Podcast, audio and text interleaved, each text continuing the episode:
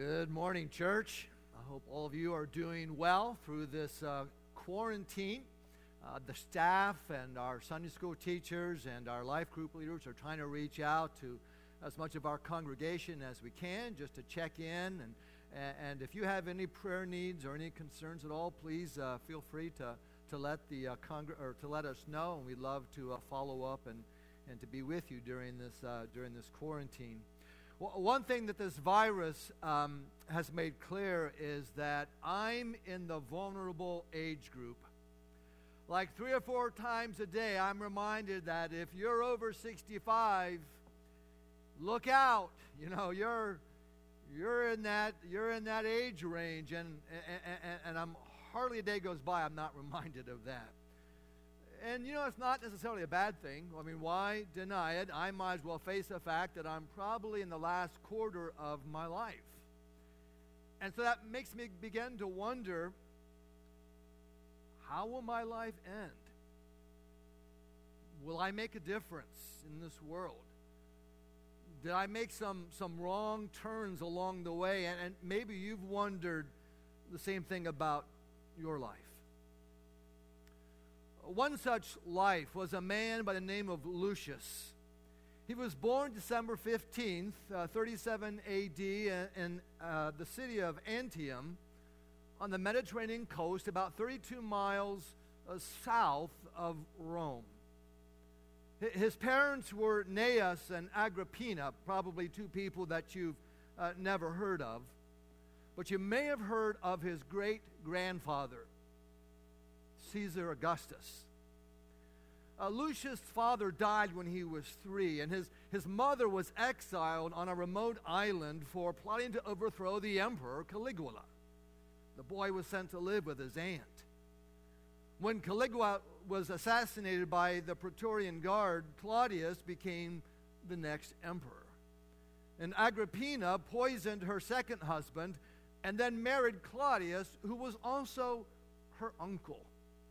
She then had Claudius's first wife murdered, and she persuaded the, the emperor to adopt her son Lucius, and he changed his name to Nero, Claudius, Caesar, Drusus, Germanicus. At the age of 16, uh, he married his stepsister Octavia. A few years later, Claudius uh, died, probably poisoned by Agrippina, and her son became the emperor of Rome at about the age of 16. Well, Agrippina planned to rule through her son, so she poisoned a few more possible rivals just to be sure, including Nero's stepbrother, Britannicus. Now, for the first few years of his, of his rule, most historians believe that he started off pretty well, if not somewhat incompetently. But then Nero had his mother killed, and then had an affair with Poppaea Sabina and had his wife Octavia executed on the trumped up charge of adultery. And from then on, it was downhill. While away on business, a fire broke out in 64 AD in Rome, and Nero rushed back home to, to oversee the disaster. 70% of the city burned. But it wasn't long before rumors began to circulate that perhaps Nero himself had started the fire. It just seemed a little too convenient for his plans to build a new palace. And so he looked around for somebody to blame, and he found the perfect scapegoat a new religious uh, group uh, who followed a man named Christus who had been crucified by the Roman governor in Judea, Pontius Pilate, but it was rumored that he had risen from the grave. And, members of this religious group, they were generally of the lower class, and they talked about a new kingdom and a new king, which made everybody just a little bit nervous. And they had these secret meals where they ate human flesh and drank human blood. The Roman historian uh, Tacitus wrote that Christians were hated for their enormities and that it was a pernicious superstition. So Nero had a few of the leaders arrested. He, he arrested. He tortured them for the names of other church uh, members and had them arrested and thrown in jail. And over the next several uh, years, thousands of these Christians were put to death in the arena. They were fed to wild animals or they were nailed to a cross covered with tar and, and set afire to serve as, as uh, night lights in the evenings.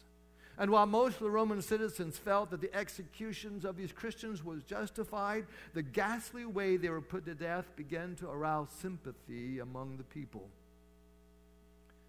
By 68 AD, Nero's support began to crumble. Provisional governors began to denounce him. His Praetorian guards uh, charged with protecting him withdrew support. And then the next day, the Roman uh, Senate declared him an enemy of the people and Nero committed suicide. Those were the final days of this man's life. Now, contrast that with another man by the name of Saul. He was born to Jewish parents around 5 AD in the city of Tarsus in the province of Cilicia. Now, he was born a citizen of Rome, so his father was a citizen as well. Generally, Roman citizenship was only for freeborn natives of the city, but as the empire began to grow, they began to loosen up some of those requirements. And so, someplace along the way, uh, Saul's family gained Roman citizenship.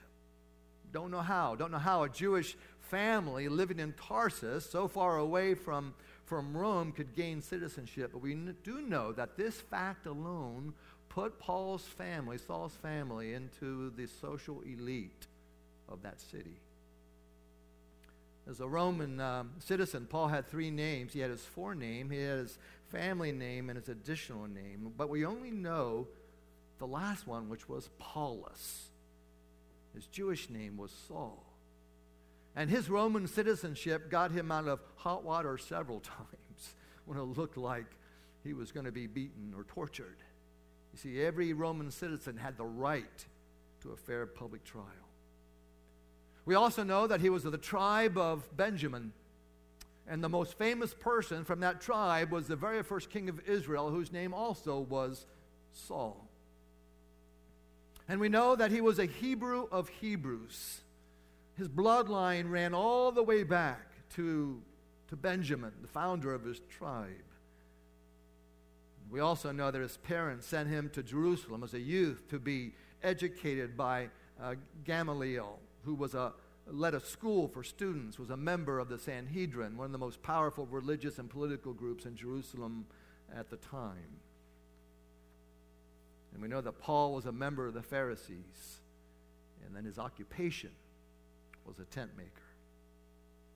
And we also know that Paul and his fellow Pharisees were zealous for keeping the, the ancient laws of Israel and that they believed that those laws should be kept in their totality. There was to be no compromise when it came to keeping the law of God. And so when this man Jesus began his ministry, he he constantly butted heads with these religious leaders over the application of the law, especially around the observance of the Sabbath and, and hanging out with people who did not even try to keep the law. And so when this man Jesus was finally executed and his body safely entombed, Paul and the others must have felt a sigh of relief. But it was not to last. Three days later, reports began to circulate that Jesus had risen from the grave and had appeared to many of his followers. And then 50 days later, on the day of Pentecost, the Holy Spirit came in a powerful new way. The Apostle Peter preached his very first sermon, and 3,000 people come to faith in Christ. Miracles and, and supernatural healings begin to take place through the ministry of the church, through the disciples.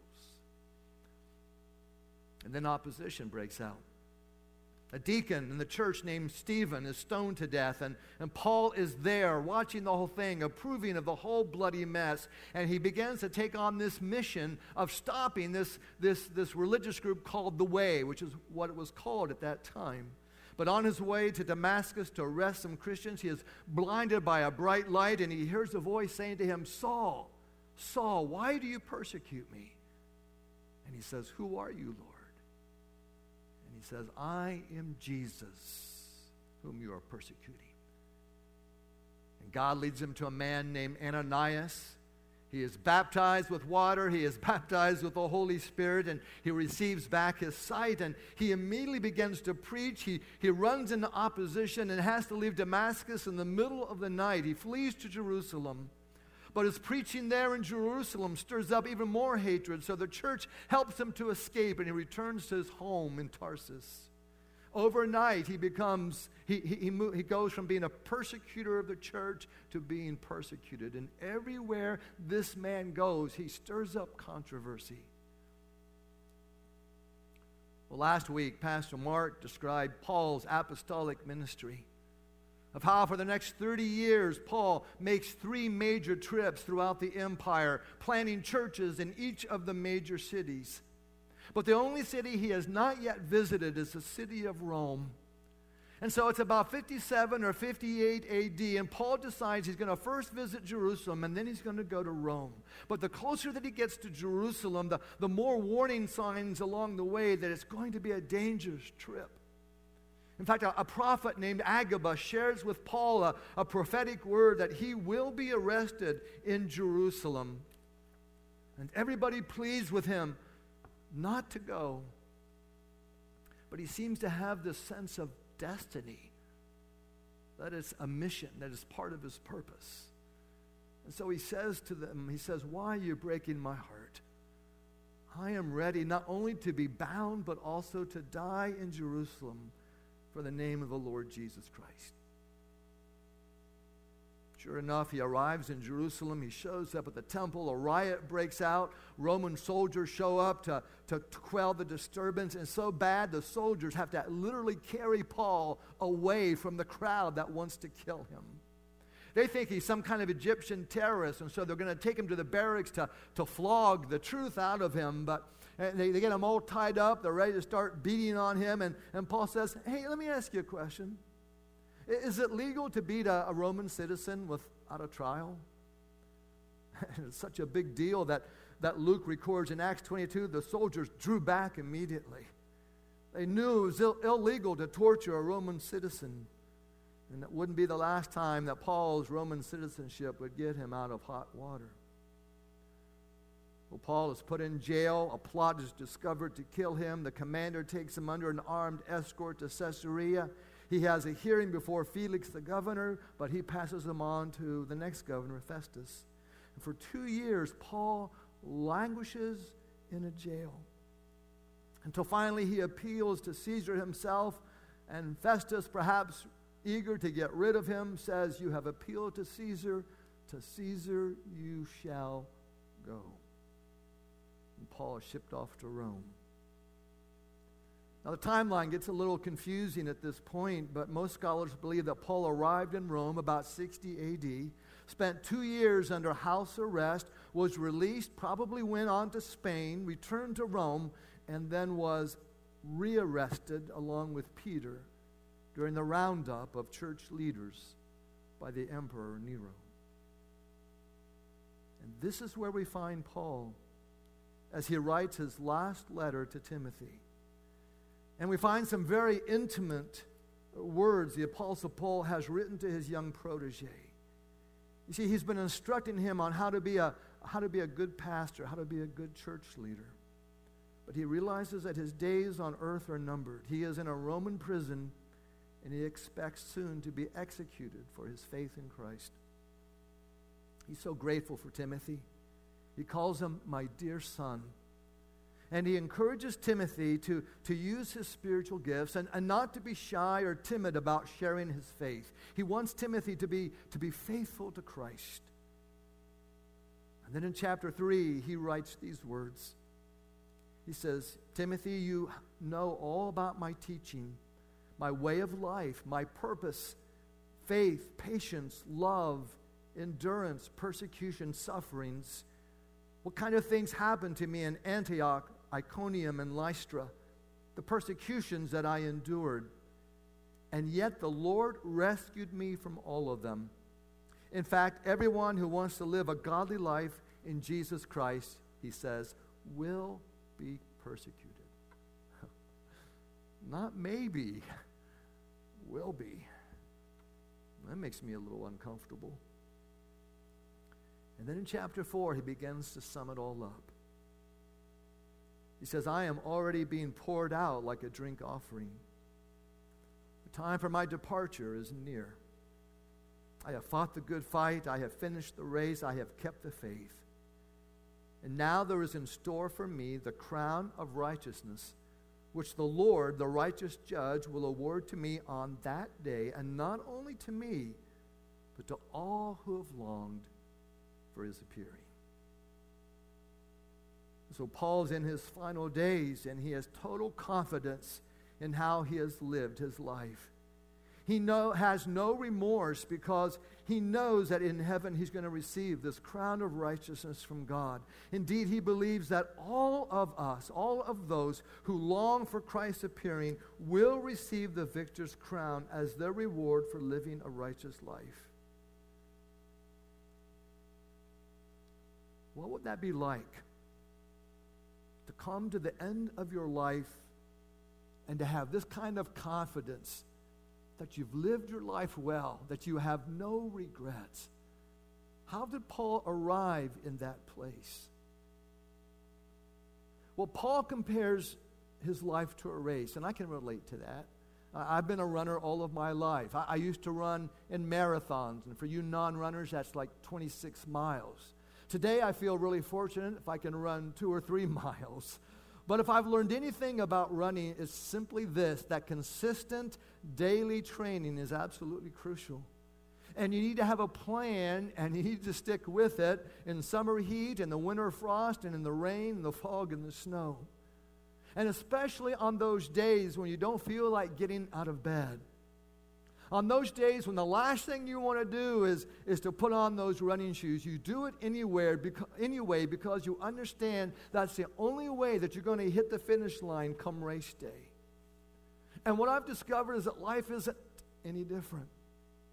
That if you want to cross the finish line come judgment day, there are some things you need to know and there are some things you need to do. And you start with having the end in mind. You see, before you start training, you need to know what the goal is so you'll know when you cross the finish line. And here's what I think it is it's becoming like Christ. It's a process of becoming like Christ in, in our thoughts and in our feelings and in our lifestyle. Hmm. In 1 Peter chapter 2, verse 21, it says, To this you were called, to this you were called, because Christ suffered for you, leaving you an example that you should follow in his steps. You see, when I, when I get to heaven, I don't think that Jesus is going to ask me how well I memorized the Bible. I don't think he's looking for us just to be filled with cognitive facts. It's not just about our, our, our, our intellectual development, but it's about character development. And so if I know the Bible from Genesis to Revelation, but I live like the devil, guess what? I, I'm not crossing the finish line. I'm not reaching my goal. Now, the thing is that God is totally committed to your spiritual maturity. God is totally committed to that happening in your life. In Romans chapter 8, verse 29, he says, For those that God foreknew, he also predestined, listen, to be conformed to the likeness of his Son. You will grow into the likeness of Christ if you want to. Now, I think it requires some intentionality, requires a commitment, requires some work and effort and time. Yes, God does it in you, but it requires a cooperation from us. We need a plan to make it happen, and then we need to follow through. You see, it's kind of like physical exercise. If you want to get in shape, you have to make a commitment to it. You have to have a plan. You may even need a trainer, someone experienced to help you develop a plan and then encourage you to follow through. You see, getting in good physical shape is, is not automatic. In fact, just the opposite. I discovered that after you pass 20, it's pretty much downhill from that day on, unless you're proactive. And it's the very same thing in your spiritual fitness program. For me, that means developing some habits. Eugene Peterson, in his translation of 1 Timothy chapter 4, says this Exercise daily in God. No spiritual fat, flabbiness, please He goes on to say, workouts in the gymnasium are useful, but a disciplined life in God is far more so, making you fit both today and forever. See, we've got to have our, our goal set on eternity. Isn't that great? Spiritual maturity is learning some spiritual exercises and then sticking with it until they become habits. For me, that's, that's prayer. It's, it's reading and meditating upon the scriptures. It's being part of a, of a small group. It means regular worship. It means finding a way to serve others and, and then sharing my faith. And it's a process that takes time, it takes perseverance. There are no shortcuts. You can't give up when the going gets hard. And it will. Life is hard. Paul wrote in Romans 5, verse 3, he says, We also glory in our sufferings because we know that suffering produces perseverance, perseverance produces character, character, hope. So Paul kept his focus on the mission, on his purpose. He knew he couldn't surrender to his difficult circumstances, and so he chose to surrender instead to his mission. He wasn't concerned about his imprisonment. He was concerned about spreading the gospel of Christ. He didn't complain about the unfair treatment that he had received. He didn't ask for a, a petition drive demanding his release. He was only thinking about how God was going to use this incarceration for God's glory. And so Paul wrote it in Philippians. He says, Because of my chains, not, not in spite of my change, he says, most of the brothers and sisters have been made more confident in the Lord by my imprisonment, dare to speak the word with greater boldness and without fear. You see, when we stay focused on our purpose, everything else begins to take its proper place. So let me ask you a question What's your purpose? What's your mission? Why are you here? Why did God place you on this planet? And what are you willing to die for? You see, until you and I have a purpose for our lives that's worth living and dying for, we're going to live our whole life without any direction or meaning. Think how easy it would have been for Paul to be thinking, Here I am in my prison cell. My life is about to come to an end. I've spent the last 30 years of my life being chased uh, out of town after town, people wanting to kill me. I've been beaten, I've been, I've been stoned and, and whipped and, and shipwrecked. I have, I have labored and I've toiled to spread the gospel, often without sleep, cold and na- naked, hungry and thirsty. And how easy it would have been for Paul in that prison cell to look back over all of this and to feel like a failure, that it had all been for naught like nothing went right. I have no family, I have no home, I have no bank account, I have nothing. But he doesn't. Paul believes that it's been worth it all, that he has followed God's plan for his life, that he has fought the good fight, that he has finished the race, and that he's kept the faith. When Nero had Paul executed about 66 AD. Paul's life ended on a chopping block in a prison cell. And yet his influence has been felt by billions of people to this day. Paul ended his life well. Two years after Nero killed Paul, he took his own life. Nero had all the wealth, all the power, all the prestige, more than any other person in human history.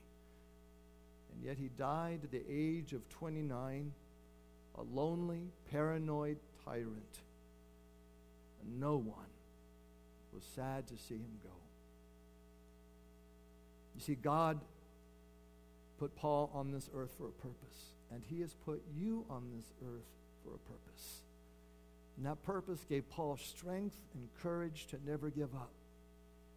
My friends, once you discover your purpose, once you begin to understand why God put you here, it will give you amazing endurance to finish the race of your life in hope and in victory.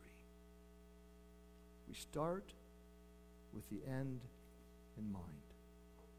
Amen. Lord Jesus, we thank you for the lives that you have given us.